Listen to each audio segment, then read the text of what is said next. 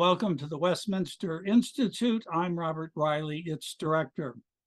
It's a great pleasure today to have as our guest Dr. Larry Arnn, who's the 12th president of Hillsdale College. That's a position he's held for the last 22 years.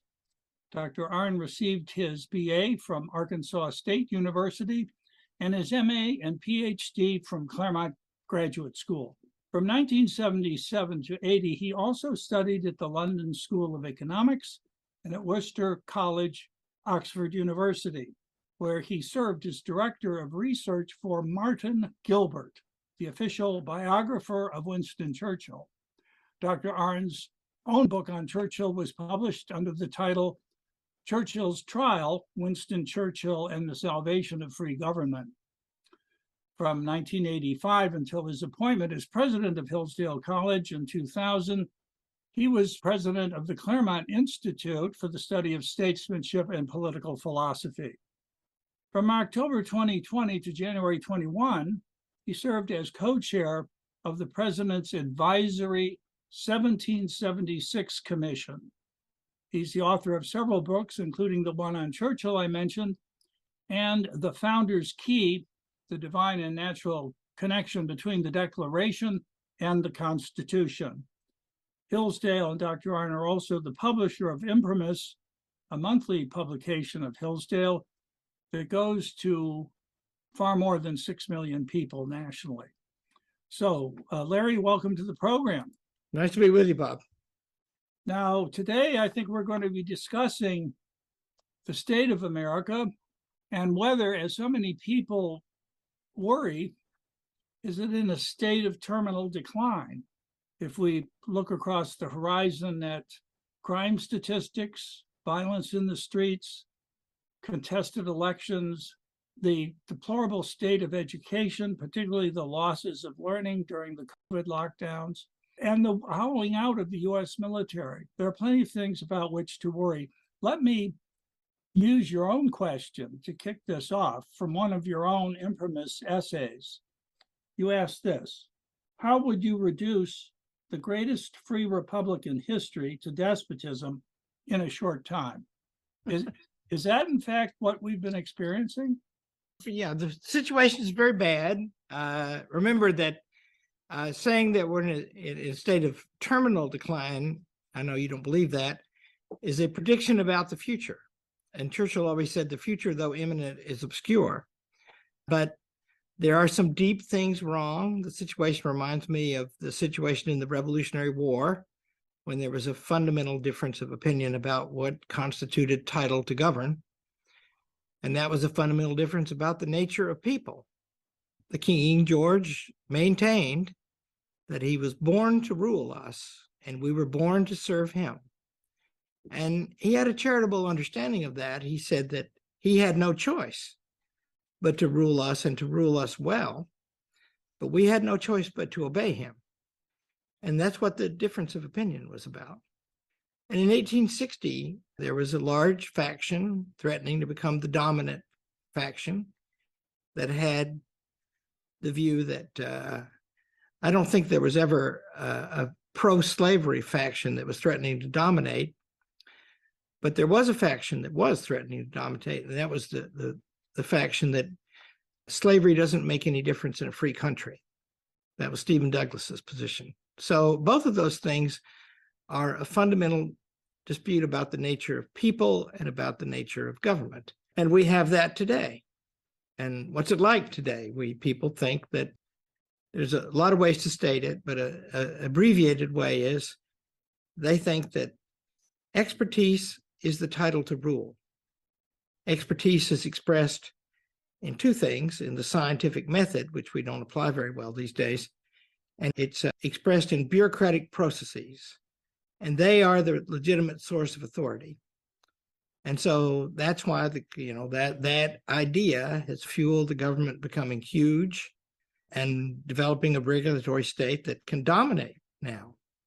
They now specifically, explicitly disobey orders from elected officials. And in, in the press, directives of elected officials are treated as intrusions. And, uh, you know, the Trump administration revealed a lot of that, but it's been apparent for a long time. So that's what the crisis is about. And then government that's not responsive to the people is not likely to be very good. Government that's responsible to people in the wrong way is not likely to be very good. And we've got both problems today. So it's, yeah, you're right. There's decay everywhere you look. Well, Larry, you mentioned that during the time of the American Revolution, there were contending views of human nature. In other words, what a human being is and how how he ought to rule himself or be ruled. How would you describe those different views of human nature today that are in contention? Well, we think of, uh, well, the more advanced, in quote, thinkers among us think that humans, humanity, and nature are constructs. They're things that people have developed over time. And that means that if we've developed them over time, and now we know that, we can develop them differently if we want to. And so that's one view. And the other view is every time you plant a pine cone, you get a pine tree. And every time human beings give birth to a baby, they get they get a human baby. And dogs never do that. And human beings have things about their nature that are abiding, just like dogs do, just like cats do. Human beings are a immaterial soul in a material body. And that's a unique situation in nature. And so that's a fixity. And so those are the two views. And that means that we think that if we're uncomfortable with anything about human nature, we can change it. Yes, exactly. You have alluded to the attempt to of, of remaking nature. You know, that's an old movement in philosophy. We should reveal to our viewers that we've known each other a long time. we and we studied these things beginning about by my count 375 years ago. And what do you learn? You learn that there's a strain in modern philosophy. There are other strains too, thankfully, that uh, it, it may it means that nature is not a thing to serve; it's a thing to conquer. Francis Bacon writes that uh, torturing nature is the scientific process. You're not studying it, you're you're not observing it, you're not learning from it, you're altering it. You're learning the mechanisms by which you can change it. And that's a different approach to investigation. And it means that you want to change everything. I, you know, I find in my work that it's an extremely valuable thing to establish with young people that things are actually real and stubborn. Because, you know, I mean, we get a very special class of person here at Hillsdale College. I'm proud, proud to say but still they don't you know they've they've heard all the modern doctrines and they need to think there are some fundamental things and if they change then the being that's changed in that way and the world in which they live will not be the same world anymore so you know it's possible that we could uh, live forever i guess but if we did we wouldn't be the same thing anymore and you know so to orient yourself by that liberates you from recognizing both the constraints and the purposes of human life. And so young people today, they, you know, why do they come to Hillsdale College? They do come in droves these days. Uh, they come because they want to figure out a very uncertain world. They don't really, I mean, they, they, everybody wants certainty. Everybody wants to learn things they can rely on, but they don't necessarily come with any particular view about what that will end up being but they know that if it's true, it'll be something they can rely on. It's real. I think I've told you before, Larry, that my experience with Hillsdale College, both being on the campus and sitting with your students at various Washington events, Constitution Day and so forth, what I observed is that they're happy. And I believe that they are happy because you have, you and your fellow teachers and the whole orientation of the Hillsdale education is to instill in them a love of the good. Yeah, the fundamental rule of management, after my long experience, uh, turns out Winston Churchill was right. He says human beings are easy to lead and hard to drive. And translate that a little bit. You don't actually want to be in the position to make anybody do anything because they'll never do it very well. And so it's really crucial to get them to agree. So we have an honor code here and we tell all the hard facts when we recruit. And the more we do that, the more apply. But you know, what are the hard facts? The hard facts are it's a little town here and kind of boring.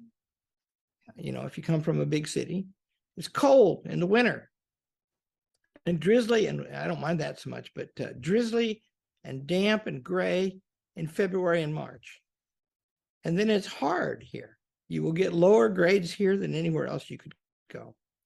And that makes young people sit up. And I mean, they might say, I don't want that. I want to play video games or whatever young people do. Most of them, in our experience, don't do that. Most of them say, Oh, here's something to do. Then they have accepted all that. And that means that you don't have any reason to fight for, fight with them after that. They know. And you know, there were more fights here when I first came here. There'd been some some uh, disorder in the college, and a lot of kids wish they weren't here. That's just not true anymore. And uh, they've been warned against all the bad stuff, so it's not a surprise to them. In fact, it's a badge of honor to have chosen that to them. And that's what Churchill meant when he said easy to lead and hard to drive. Well, when I had the privilege of being on your campus, it was January, and it wasn't there wasn't a, a, wave of warmth. It was very cold, but again, the students were happy, as I mentioned. Now, the character of your students seems to me to be an exception because what you're teaching there so goes against the grain of what has dominated the culture in the United States from other educational institutions, from the media, from the corporate gurus. So it's you're it's going very much against the grain.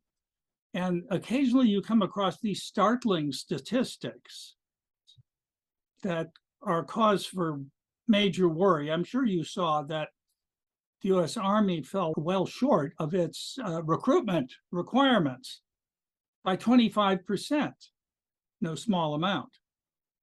And behind that is this uh, even more worrying statistic that of those young people in the age range to serve in the military, say between age 17 and 24, only 25% of them are fit enough to qualify for going into the military. The other 75% obese, drug problems, criminal records. That easily invites the question as to how serious our decline is, I think. Oh, yeah. I actually react to statistics like that with thank God they're young because they can turn their life around. And why are they unfit? And why are they unwilling to serve?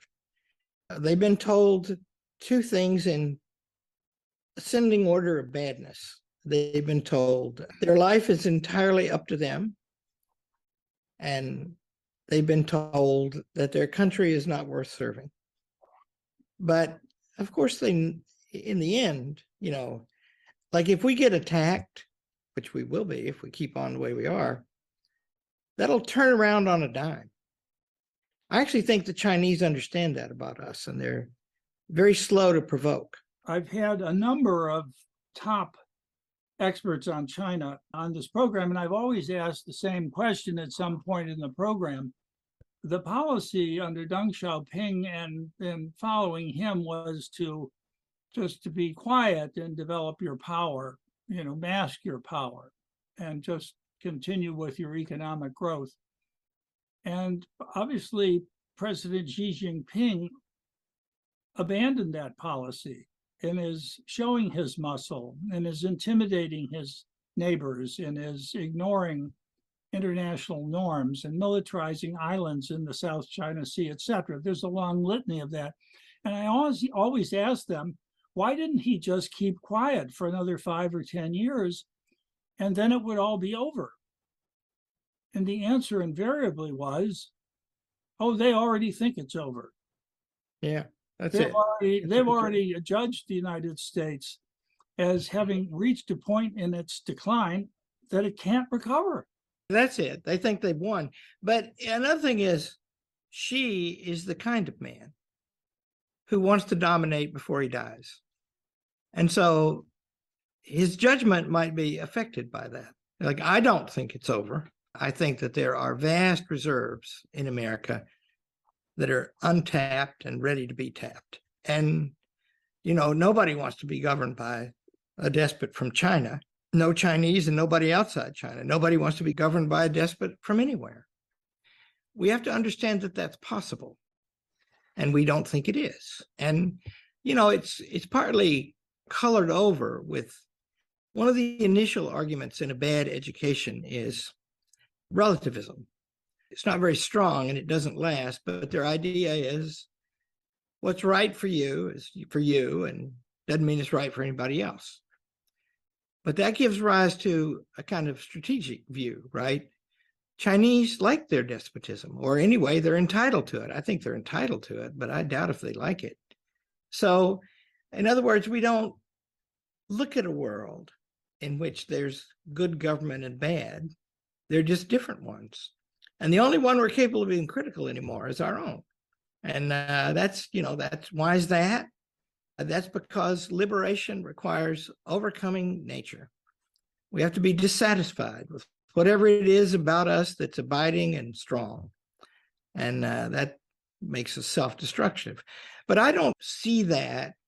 I mean, I do think that this is a very serious situation.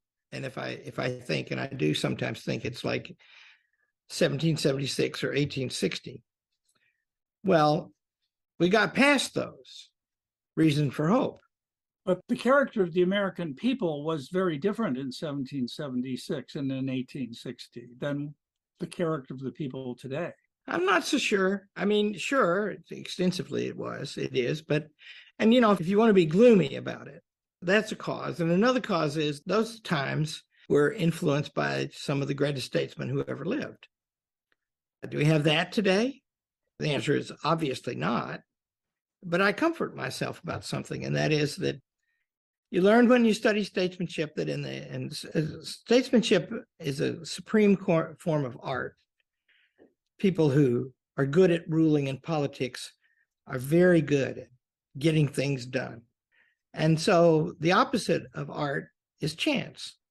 But it turns out statesmanship is a kind of symbol of chance. In the classic works, it is because you never know when you're going to get it. And that's comforting. And there's a doctrine that where chance turns into providence, that we get great statesmen when we need them. And we need them now. And I notice the run of political talent rising as well as declining. And so the story is not over yet. And, you know, I mean, there's a bunch of governors who are doing a really good job. And they're facing the same opposition that the country faces nationally. And they seem to be able to win over it.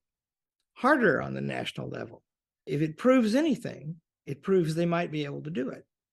In one way, I have a very confined job. It's good for me because I have these 1,650 young people and they're a pain in the tuchus. And how do you educate them and make them grow, help them grow? They don't, you don't make anything grow. It grows in itself, but how do you help them grow? Well, I keep at that work and that gives me something to do that's achievable. Saving the country is bigger and vaguer. But also, I think that the key to saving the country is teaching, like this program. You know, what does it mean that more than three and a half million people take online courses with Hillsdale College? And the number grows sharply every year. And what they're doing is watching complicated videos. The uh, numbers about how how thoroughly they watch them, how long they watch them, just off the charts compared to anybody else. I think the national uh, average for completion of a online course is between one and two percent. And our our numbers for the completion of the whole course is over 35%. And individual lectures over 85%. So what's that about? Right? And that's because people want to know. And You know, the first line of Aristotle's Metaphysics says, the human being stretches itself out to know. You just have to know how to, you just have to know what's valuable. Because everybody wants to know, like, uh, not everybody wants to be a plumber. It's a very noble calling. If you want to be a plumber, you will watch with intention, with attention, uh, videos about how to be a plumber. Everybody wants to be a good human being. And they want to know what their capacities are that make them human. They want to get good at those capacities. And they want to develop the knowledge and character that are possible because of those capacities. So when you dwell on that, it's of natural interest to everyone. I remember once, I get to tell stories about you. We had a- an awesome teacher, one of the best teachers I ever saw. And he was a self professed nihilist. In the early days, and still, you were a much more advanced student than I was. And you erupted at this man, Harry Neumann, the late lamented Harry Neumann. And you said, You're a solipsistic phenomenologist. I had no idea what that meant. I remember we were sitting in a in a classroom at Scripps College, and Professor Neumann, I remember his attitude, face, and and he he went, "Oh yeah, I am." he said so. He had to think. he had to think up what the words meant from the classic languages, and when he got, it, he said, "Oh yeah, I am that." Right. Nonetheless, he was a great teacher. And uh, boy, if you want to learn, Nietzsche, there's no better person that I've ever encountered who could teach that. And Nietzsche is uh, beautiful and horrible, both. Very unique. Modern philosophy is mostly just a chore. I mean, especially the late stages of modern philosophy. Our friend Chris Flannery said in class one time, that's almost Hegelian in its profundity. It, uh, people want to know, and people want to be free. And that means that you have to think, whatever the forces arrayed, arrayed now, the time is on your side, maybe not in your lifetime, but on your side fully. And then there's the Christian faith also that gives some hope and confidence. You mentioned you're encouraged even by these worrying statistics about young people because they have time to turn their lives around. One institution that I've had experienced that does that very well is the US military, in which I served for a short period of time, but I've also worked with the Defense Department for some years. And I've seen it, and I've seen what that does to young people, how it turns around, instills in them sense of discipline, of self-respect, and also a willingness to sacrifice. However, when we speak of the corruption of American institutions, I'm afraid we can now point to the US military as one of them because of how the wokeism and the LGBT rainbow disorders and so forth have been imposed upon them. And I remember years ago when I was watching the march of these things through the American institutions, the last one holding out was the US military. So it was targeted. They couldn't let that stand with the kind of integrity that it had and has always had. So the concerted effort to infect the military with the wokeism and this whole agenda of disorders has succeeded. I know from current people in the military how much it has succeeded. The military academies are very bad, but just remember to say the last holdout, that too is a prediction about the future. And uh, I can tell you scores, thousands, probably tens of thousands of soldiers and sailors and airmen are taking our online courses. Hmm. Lots of local law enforcement agencies take these online courses and want us to come out and teach them tutorials. So there's a reaction underway. And will it be strong enough? I pray so. And I, I will say, I think so. I have this weird experience. If I had to do over, I'm not sure, knowing what it would take, that I would do it again. But I took up the study of Winston Churchill. What's the story of 1940 like? You know? And he was the only one. He's the only one who were prepared to take action to rally even after the near final disasters had occurred. And he was the one who got the job to do that. And he'd wanted that job all his life. And he only got it when it was probably too late. But he did save the world. And you know, because it was too late or almost too late, he did something that he hated to do and predicted would happen. He sacrificed the greatness of the British people, of the British nation over that, because they paid a terrible cost for all that. And he'd been warning about it all his life. In June of 1940, he records, we don't have the speech, but he record he recorded a speech that said, You can take one with you.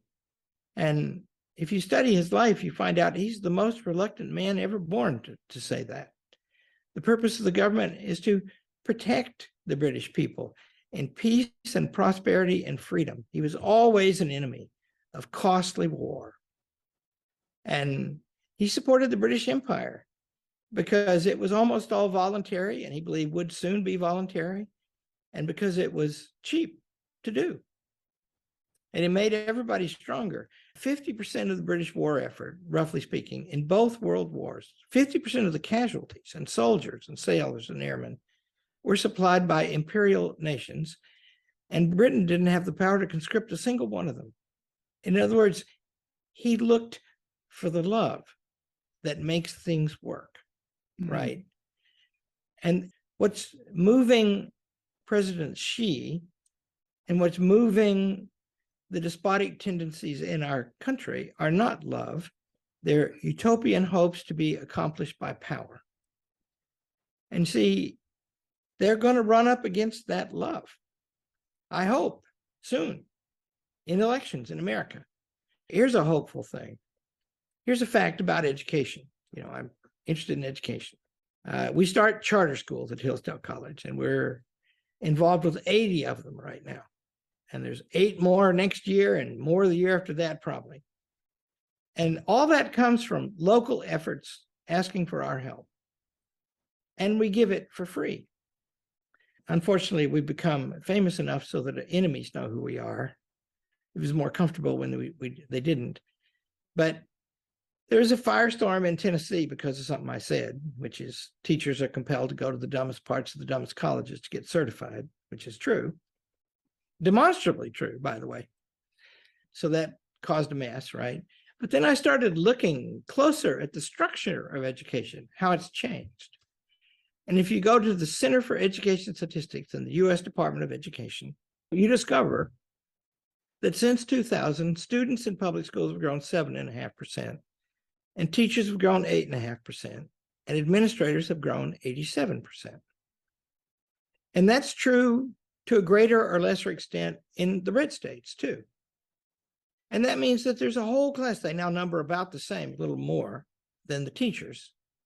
And it's a whole class of person who dominate the budgets and the planning of education, and they never get in a room with students. And their job is to really tell teachers what to do. And if you want to know what that must be like, I don't know what it's like, and I don't want to know, but there are various descriptions of bureaucracy in C.S. Lewis, and they are borne out by anecdotes that I hear. People in the bureaucracy are not very happy. Teachers, by the way, are very often happy. My father found his happiness becoming a school teacher in Pocahontas, Arkansas, and he was a dignity and a high personage in that town. And when he died, there were a lot of people at his funeral. And they all came up to me with a slight air of contest Am I being faithful to my father? What's a bureaucrat do? Write rules that nobody can read based on some study, usually in a university that nobody can read. It's just a power job. That's all it is. My job is to make you do what I say and then measure what you do with the students and then decide if I'm satisfied or not. Of course, never satisfied. If they were, their jobs would stop. Well, we have built that class. There are what, 23 or 4 million people working for the government of the United States, civilians. And I think that there are 3 million round numbers at the federal level. and the rest of them are at the state level. And they are a huge class of people whose job is to tell other people what to do. And they get wedded with those jobs. And then because they're not leading a very happy existence, and I'm just surmising here, then their lives are not very happy. But they want to protect them because they understand there's something artificial about that. And so they give a lot of money in politics. They're the biggest givers. The public employee unions are the biggest givers in politics in America. And this big government has changed the relationship between the people and the government because the people in the founders' understanding was going to be very big and the government was going to be small. And and then the next feature, because constitutional, you know, the people are not saints and saviors to a person, they're people. They need some controls too. And so the first control on the people is they have to elect people in staggered times to actually do everything the government does. And so all the sovereignty is outside the government and all of the ability to act is inside the government. But if you change the relationship in between the size of those things, the government's more than half the economy now. And that means it has an enormous sense of independence and control and influence in elections. And that means that we have built a managerial class that hopes to manage us.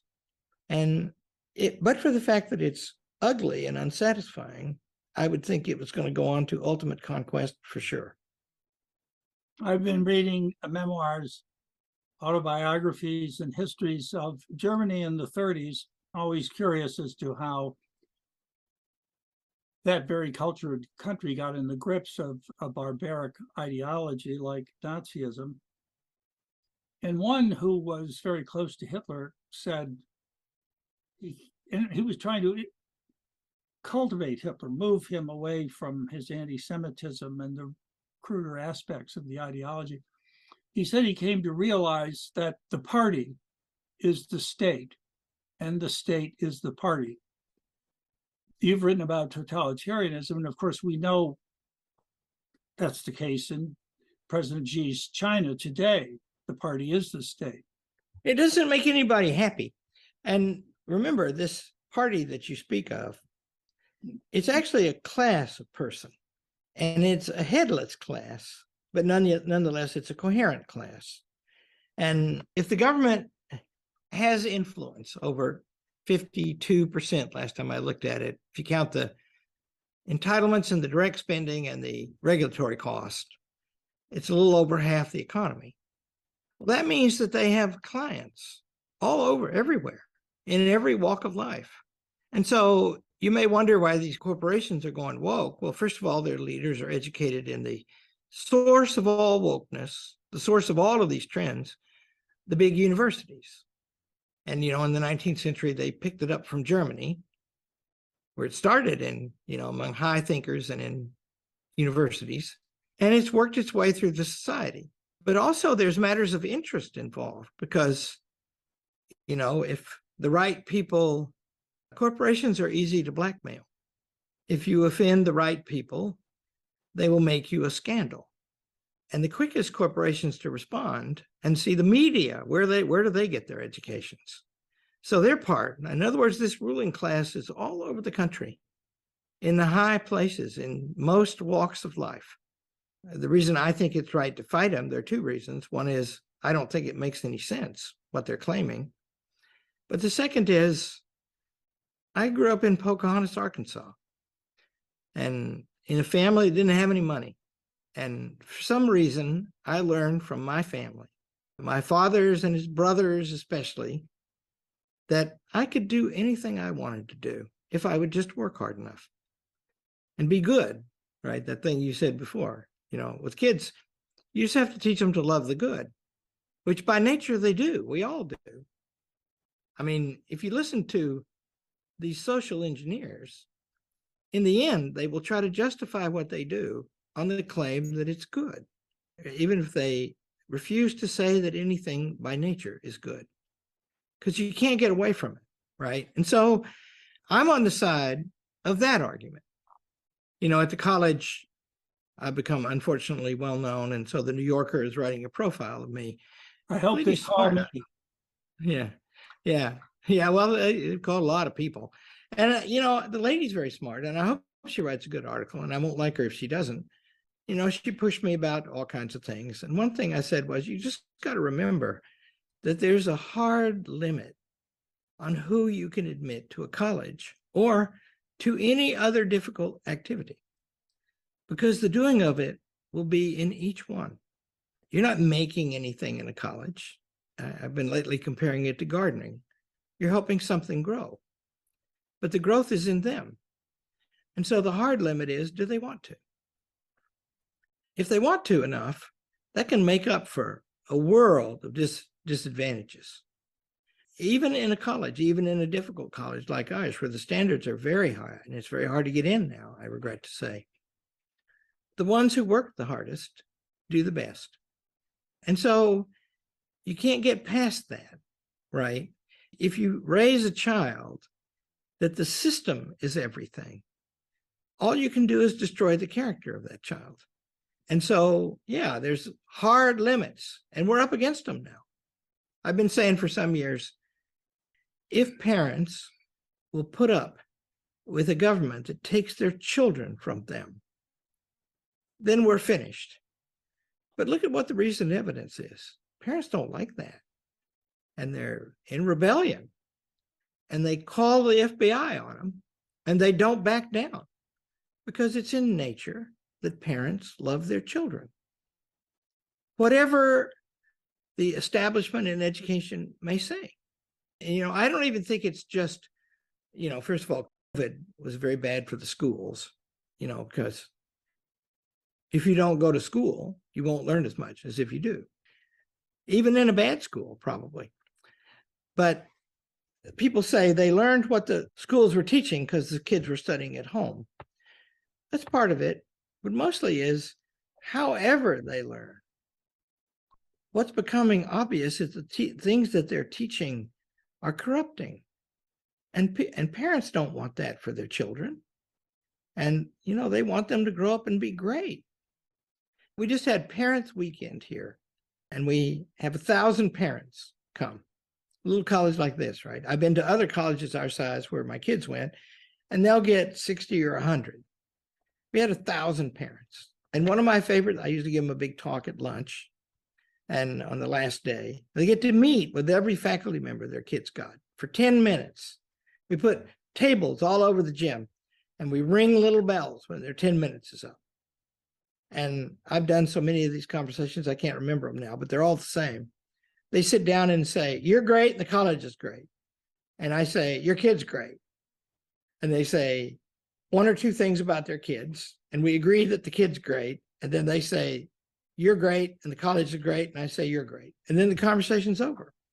It's a big love fest. And and uh, one of my favorite things to say, they now quote it all the time among themselves, these parents.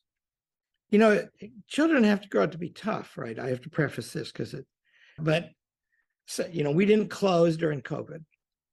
And I actually made a very serious effort to find out if the kids were going to die from this thing. Because after a couple of days in an emergency of thinking about it, I figured out that the ones you can't isolate are the kids. They live in dormitories. So I was able to make a rule that if you're a grown up and you work here and you're afraid of this thing, I didn't want to be in the business of choosing who's vulnerable or not, then you can work from home. We'll figure it out. And we, you know, we we had very few did that, but some did. But with the kids, and I said the same thing for the kids. I said, you know, if you're afraid of this, we'll figure it out so you can study by Zoom. But if you're not, you're welcome. We had one student stay home. There's a certain famous clinic, and a bunch of doctors at that clinic send their kids here. And that clinic favored the lockdowns. And so a parent in that clinic, he's the one who called me about this. He said, Well, I'm very worried about your policies about the pandemic. And I said, Yeah, me too. And he said, uh, I don't think my daughter ought to come back. And I said, She doesn't have to. And he said, But she thinks she should. And I said, Doc, are you calling me for family counseling? He said- he said, if I don't let her come back, she's going to hate me for a decade. And I said, I imagine that's true. So he's the only one. He managed to keep her out for a semester. And then he broke, she broke him down. And the point is, it's self government, right? But we made people terrified about this thing. That was our first step. And you don't want to do that, you know? Anyway, the point is, after it's over, the parents would ask me, you know, in a room full of 900 or 1,000 parents, what would you do if one of them died? And, you know, that would be very bad, of course. But I always say, we can get more. And they, and they stand up and cheer, right? Because why? They know I don't mean that, but they know they want their children to grow up to be courageous. You see. And if you don't want that for your child, I mean, I, I told them last Saturday, I said, there's a, this is a very conflicted time and it's dangerous. And they are learning things that will make them unlikely to go along with the flow. And that can be dangerous for them. But remember, everybody here has got a decision to make. And the decision we're making is we're going to pursue the truth wherever it leads. And that might cost us. And they just, you know, you just look at their faces, right? They're ready for that. Courage. Yeah, that's it. You know, because everybody wants to be, nobody wants to be a coward. And to bow before an awesome force only because it's an awesome force and because you think it's wrong, that is soul destroying. I just want to share an anecdote with you, Larry, that confirms the effect of these university educations. I was speaking to a very courageous Catholic archbishop about the employment policy he implemented in his archdiocese was that the teachers had to pledge fidelity to the magisterium of the church and adhere to those teachings about the immorality of same-sex behavior or infidelity or extramarital relations and so forth. And of course, I congratulated him because it caused a lot of trouble. And I said, Where did you get your greatest support and where did you get the greatest opposition? And he said, Well, the greatest opposition was from the parents of the kids in the school. And he saw the look on my face and he said, Well, where do you think those parents had gone to school? Bingo. That's confirms exactly the, the point you were making. Yeah, isn't that serious? Wow, I'm surprised at that. There, he had the courage of, of that, and he's a real prince of the church, and he's doing the right thing. After I came here, it might be the single most important thing that's happened here while I've been here. I was trying to figure out when I first got here why 25% of the students left after the freshman year and why and you know my favorite sport is eating in the dining hall with the students and i'm the only old guy who sits with them and i found that a lot were unhappy. And i spent a lot of time trying to figure that out for about a year and a half and i would argue with them they didn't like the rules. They didn't like no co-ed dorms. They didn't like core curriculum. They didn't like lots of things. And i would try to justify those things. And i couldn't you know, I would win the argument. I'm an old man, but I could see in their eyes they weren't persuaded. And then one night I had a breakthrough. It's my favorite story. It's one of the most important events in my professional life. These frat boys said, sitting down at senior dinner, an institution around here that my wife and I have introduced. And, uh, you know, there's a fancy dinner and one of their first fancy dinners and you know they look forward to it. It's a big, big institution here now. And this boy said to me, he's a frat boy, he's an athlete, good athlete, and he said, "Dr. Arnn, we're all men of the world here." and I said, "He's 21 years old," and uh, I said, "Okay, are we?" He said, "Yeah," and he said, "We want you to know." that there's a lot of things you have to do for the donors. And we can accept that. And I was tired that night, and I'd had this kind of conversation a million times and didn't get anywhere with it. And I snapped at him. I said, What things? And he said, Well, you know, the dormitories and the core and the da da da. And I said, What the hell are you doing here? And he said, I love it here. And I said, What do you love about it? Why didn't you go to the University of Michigan? They have everything you want. I said, Could you read when you came here? And he said, Yes. And I said, Did you? Because you had every reason to know these things. And yet you didn't. Now you're complaining four years later? Well, I just noticed in his face and his fraternity brothers all sitting there. Two of them, by the way, are in the Alumni Hall of Fame now. Time passes fast. I was just running them out of town. I was winning that argument.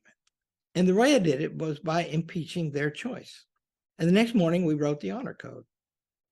Now, there was a lot of complaints about that when we first wrote it, just like this bishop you're talking about, archbishop. But if you get it established, people rally to it. And, you know, there's lots of people here who come here not fully in agreement with me. And, you know, almost all of them leave not fully in agreement with me. But what they agree on, and it develops over time, they understand when they come, they have to agree.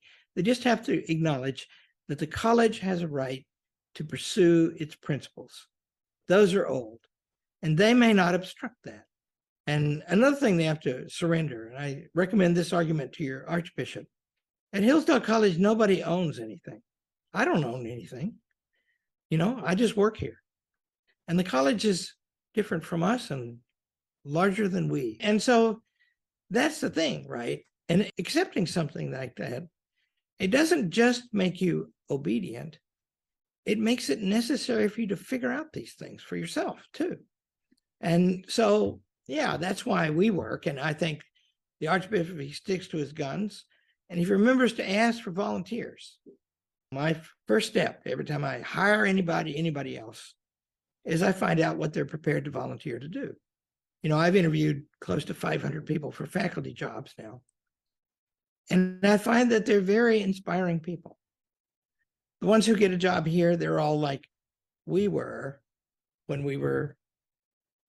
students, just getting out of graduate school, say. We were high minded. We were pretty smart. Could have made a lot more money going to law school or med school or something. But we wanted to do some great thing. And also aware at the outset, we would never get it all done and we would never get rich. We knew all that. That's what an excellent faculty member is like.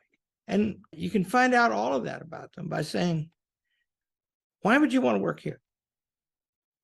You know, I, I usually start with that question or some form of it. And then whatever they say after that, that's their biggest motives. If they say, I need a job, that's not a good answer but just probe a little more. They'll have to say something else. Why do you want this job? And when you get the right ones, they understand why they want the job. Whatever you've done, Larry, it's worked and uh, it's extraordinary the outsized influence Hillsdale College has in the country. You're a national presence. you have developed a tremendous amount of influence and you've reached for it through, as you explained, the online courses you offer, which are a rich feast, a great intellectual feast with your publications and simply with the quality of what you have offered. Uh, you're in the charter schools you sponsor. All of this is really quite amazing. Now, you know, when I w- went to Hillsdale uh, to participate in that seminar, I guess it was a year ago, January, one of your students took me on a tour through your new chapel, the beauty of which simply stunned me. And he also played the organ for me. And I, of course, I met and talked with other students. And then just the general atmosphere of the place.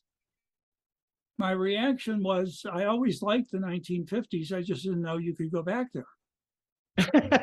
it's uh Yeah, it's, This is, uh, it. I what I mean by that, Larry, is not that, it's just that it's the country I remember. It's sort of what the United States used to be. And as you say, what you're turning out in terms of your students and what we've done with our children is to prepare them to fight against all those cultural currents which are undermining both our country and them as individuals. So you equip them to think critically and to develop the character to fight. I think it's it's different from the 1950s because we know about all this stuff. The alter- alternatives are ever present to us.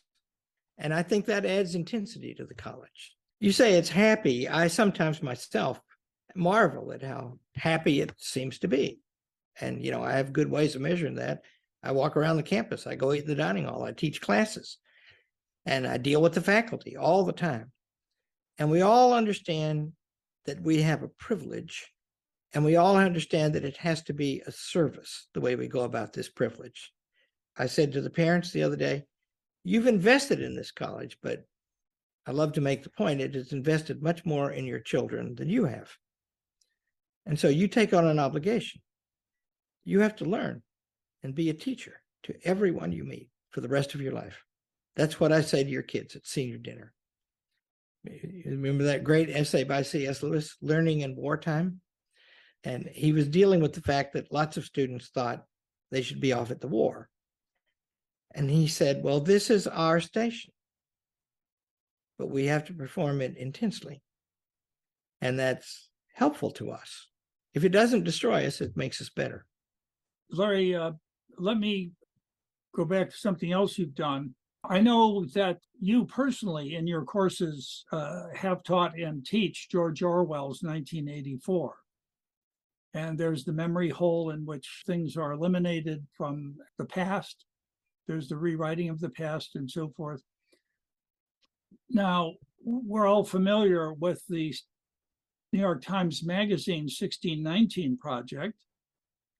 You mentioned, by the way, that in schools, students are taught that their country had uh, corrupt beginnings, that it was corrupt in principle, uh, that it, it therefore it doesn't, it's not lovable, it's it's it's uh, not inspiring.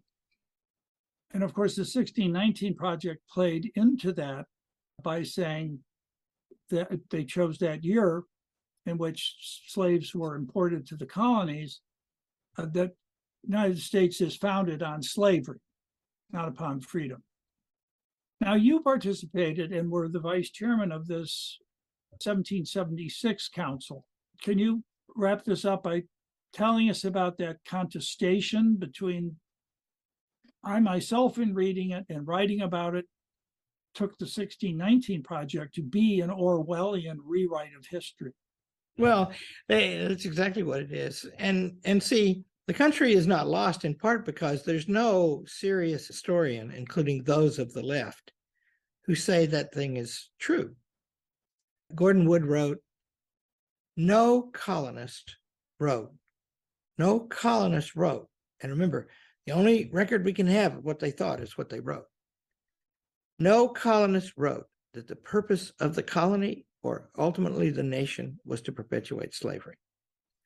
So that's good, right? But doesn't mean they won't persist. They're getting it into the schools all the time.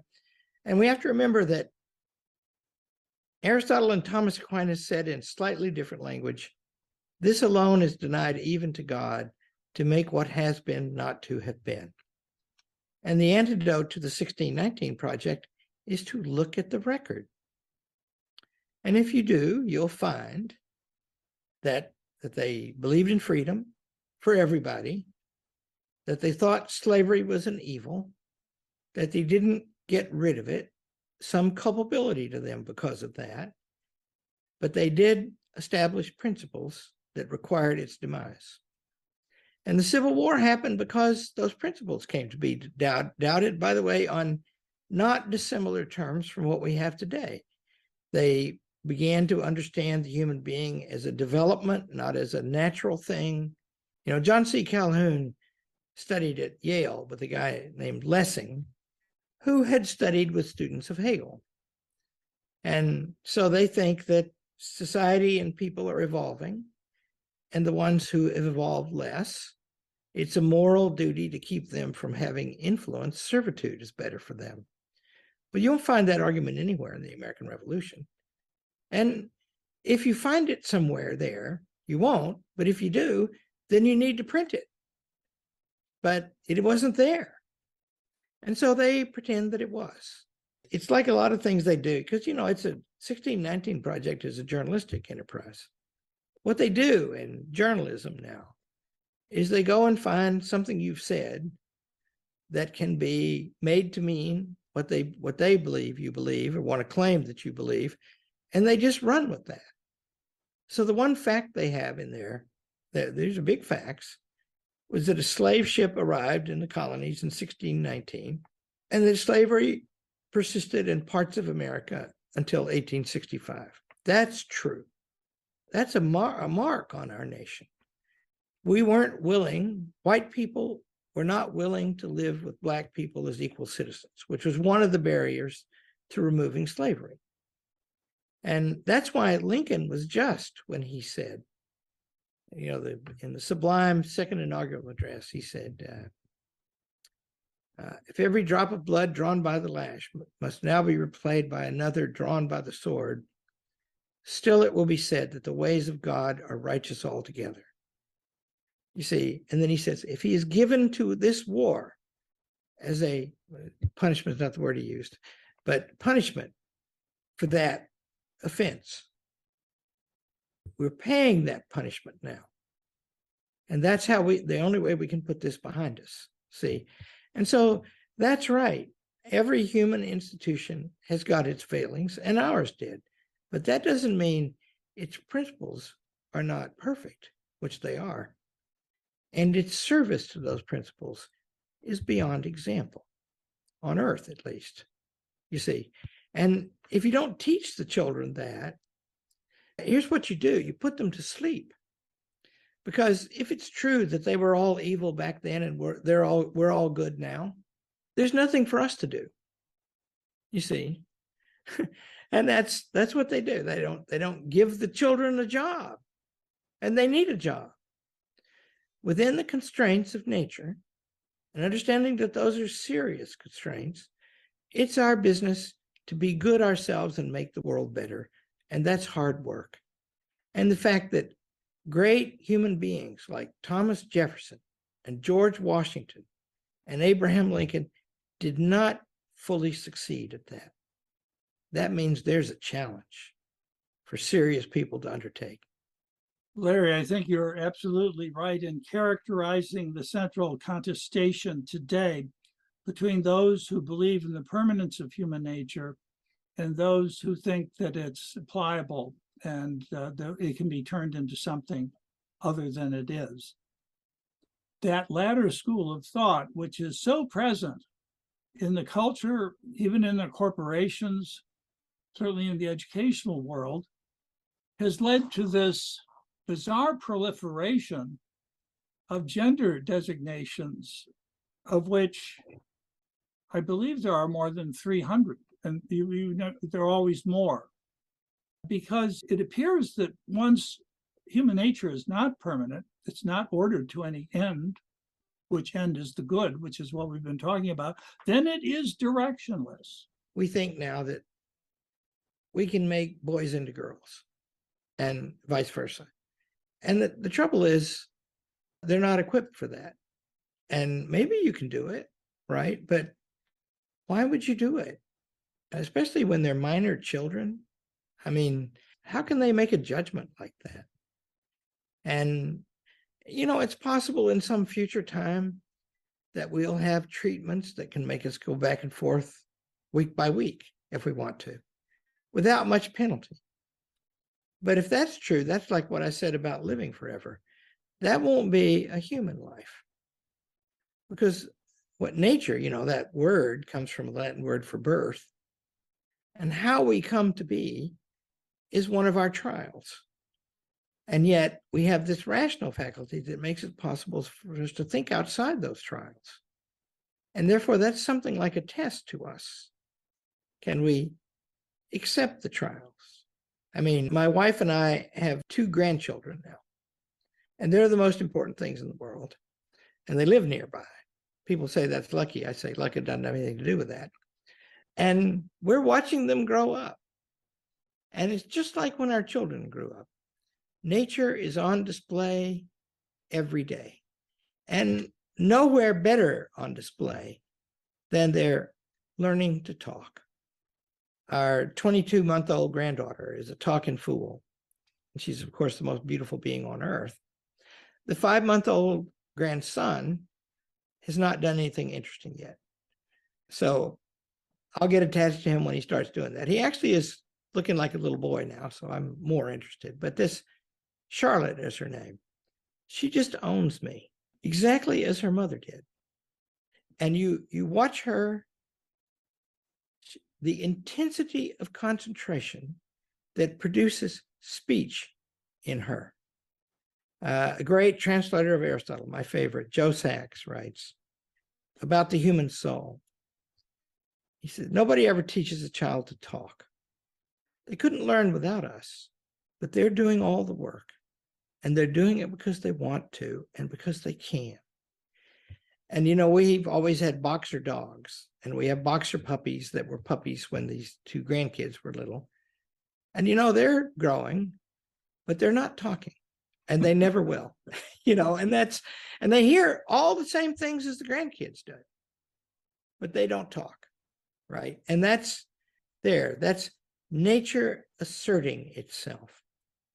Speech is more fundamental than sex, but sex is also fundamental because it's how we come to be. Well, perhaps you'd agree, Larry, that Mother Nature wins in the end, Mm.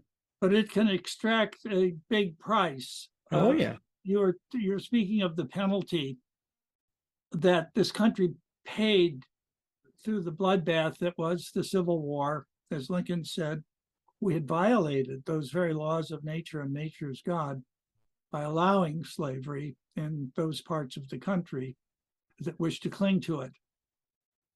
I think there's a penalty to be paid today and perhaps soon for the distortions of what a human being is that is being propagandized and lived out by so many unfortunate human beings who who take it to the point of disfiguring their bodies uh, according to the bizarre ideology that they can change their sex.